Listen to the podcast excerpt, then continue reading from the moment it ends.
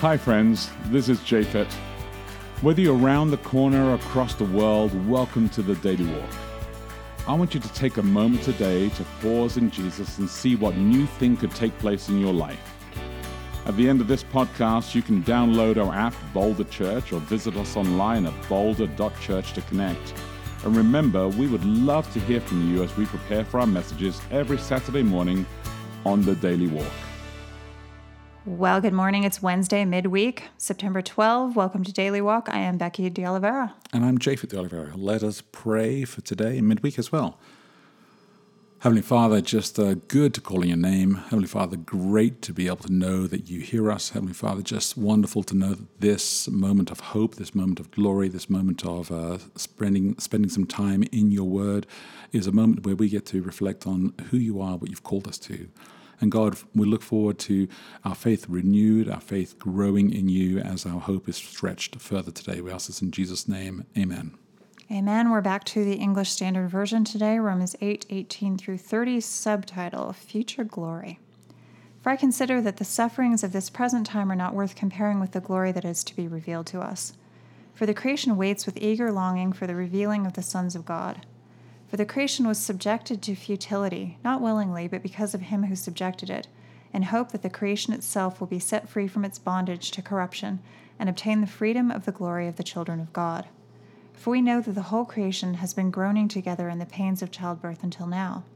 And not only the creation, but we ourselves, who have the first fruits of the Spirit, groan inwardly as we wait eagerly for adoption as sons, the redemption of our bodies. For in this hope we were saved. Now, hope that is seen is not hope. For who hopes for what he sees? But if we hope for what we do not see, we wait for it with patience. Likewise, the Spirit helps us in our weakness, for we do not know what to pray for as we ought but the Spirit Himself intercedes for us with groanings too deep for words. And He who searches hearts knows what is in the mind of the Spirit, because the Spirit intercedes for the saints according to the will of God. And we know that for those who love God, all things work together for good, for those who are called according to His purpose. For those whom He foreknew, He also predestined to be conformed to the image of His Son, in order that He might be the firstborn among many brothers. And those whom He predestined, He also called, and those whom He called, He also justified and those whom he justified, he also glorified. Hmm. Good, good. All right. Here's our question for today then. How has hope brought you through tough times in the past? And how did you act on that hope? Hmm. Oh, Brought wow. you through tough times in the past.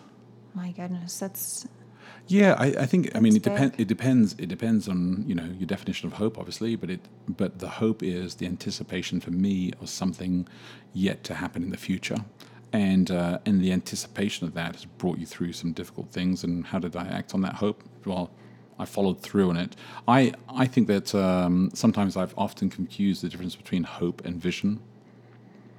No. Explain that. Well, what some, hope and vision have to do with each other? Well, I don't think they do, but I, I think that I've often confused the two because I think that uh, it's it's easier uh, sometimes to actually control your hope rather oh, than I to allow the having hope. a Mm. vision that you're aiming And I love, I actually love when I read the text and I actually see the hope that God has and the vision that God has is actually far bigger and greater than the thing that we have. Because when we control our vision or our ideas, uh, it's actually a con- it's manageable.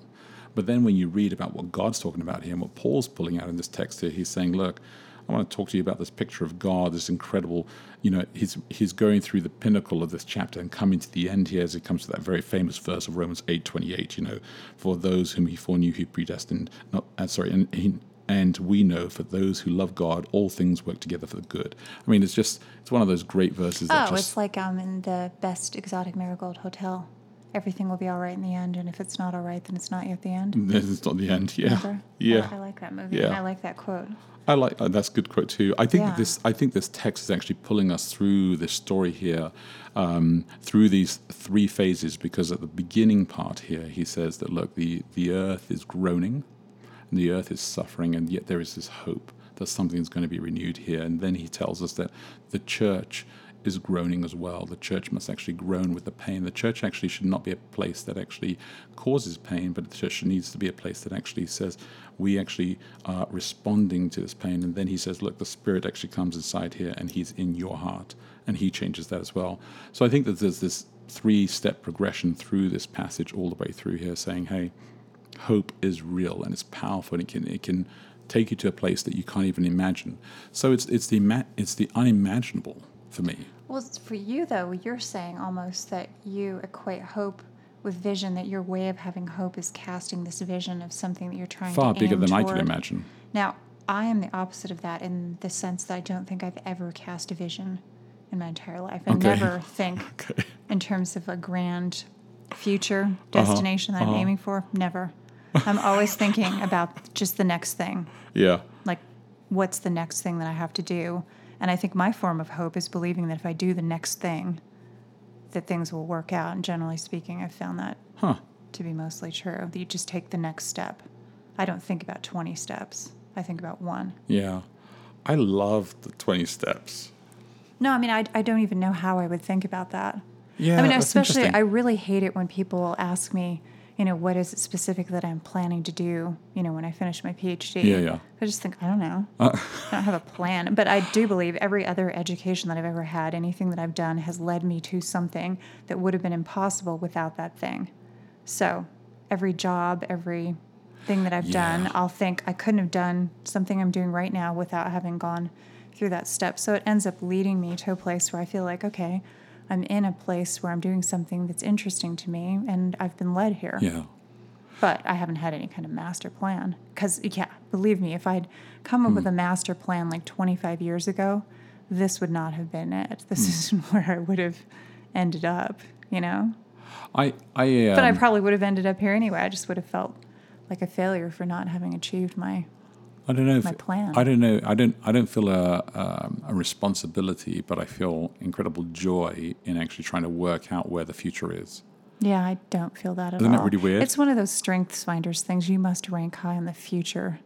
You know how there's one of Yeah, them that there is is like one of those. I didn't actually score in. I, well, in, it wasn't in my top five, But yeah, totally but not I, that. I do love thinking. Like for instance, okay, I know exactly in my head um, where I do where I believe Boulder Church needs to be in the next five years. Yeah, and the next ten I've years. never even thought about right. that. Okay. So, but I haven't. I haven't ever shared it. I've never shared it like publicly or privately. I think you have. I think you're constant. I think that's the only thing you ever talk about is no. where Boulder Church is well, going to be. well, I've shared where Boulder Church needs to be. He's like, you know, now. I never talk about this. But no, I, no, but I've. I've never said truly everything that I believe Boulder Church should actually be because because I just don't know whether people are actually ready for it. Like I mean, I look at this hope here, and in what's beautiful about this is that this metaphor of hope is that God's saying, if you knew what hope looked now like, Now people are going to really wonder what does he think Boulder Church is going to be that's so out there that he can't even say it. no, it's that it's that it's like it's it's that it's not hope, right? If you know exactly what it is. Boulder Church is going to be its own little commune, lives underground and knits doilies out of ragweed and sells them at the market. Yeah, and we have to all wear them to cover our heads It's before we come in self- sanctuary. Yes. Oh my goodness. Is that your vision? Do you remember that? Do you remember that? I remember that. I don't remember all of that, but I do No, do remember, remember a that? woman wearing a doily yeah. on her well, head. Well, it wasn't yes. one woman, but yeah, well, it was a little bit I more remember that. some women wearing doilies on their heads. Yes. Yes, it I was. do So that. I, I do believe that what's beautiful here is that, uh, and I think he actually says it. What's it in verse twenty four? For in this hope we are saved. Now hope that is hope that is seen is not hope. For who hopes for what he sees? There you go. It's like it's not. You can't hope in something you actually see. You have to hope in Well, I something mean, you, you, haven't could seen. though, because you could see, I don't know, a Lamborghini and say, "I hope I get one of those when I grow up." So I mean, I, I was think I've been thinking that every time I've read this. Of course, you can hope for things that you see.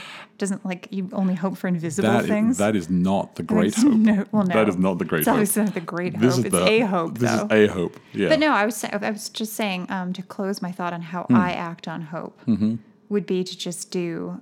I think taking some sort of action that feels like it's pushing forward in some way. Yeah. Like when I've been in times of deep despair, the only thing that I've found, I'm not even sure if it was hope exactly, but just thinking, okay, I will get up, you know, I'll Hmm. take a shower. You know, simple things like that I think can be expressions of hope. Hmm. You're trying to survive. Oh my goodness. That's kind of dark. Oh, I mean, it's a dark question.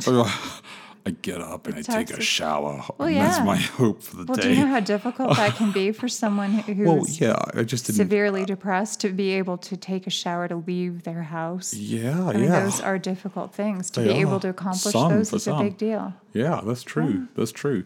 So well, that's that's heavy stuff. Mm-hmm. Uh, so I, I've been doing some research on this and thinking about this because obviously I'm going to preach on this, you know, uh, this Sabbath uh, coming up, and so um, looking at the difference between hope and faith and trying to decipher a little bit be- between that, and read a kind of an interesting article that talked about hope being the future and faith being now present. I don't know if I agree with that, but I'm going to explore that some more. So. If you've got any comments, any ideas, please send them our way. Uh, look after each other, live love, and let me just, oh, actually, let me just repeat the question one more time. How has hope brought you through tough times in the past, and how did you act on hope? Look after each other, live love. We'll talk tomorrow. Hey, thanks again for listening to the Daily Walk podcast today. Hey, if you remember, if you have any questions, reach out to us online at boulder.church. And if you can help support us, please feel free to give online at boulder.church forward slash give. Until next time, look after each other and live love.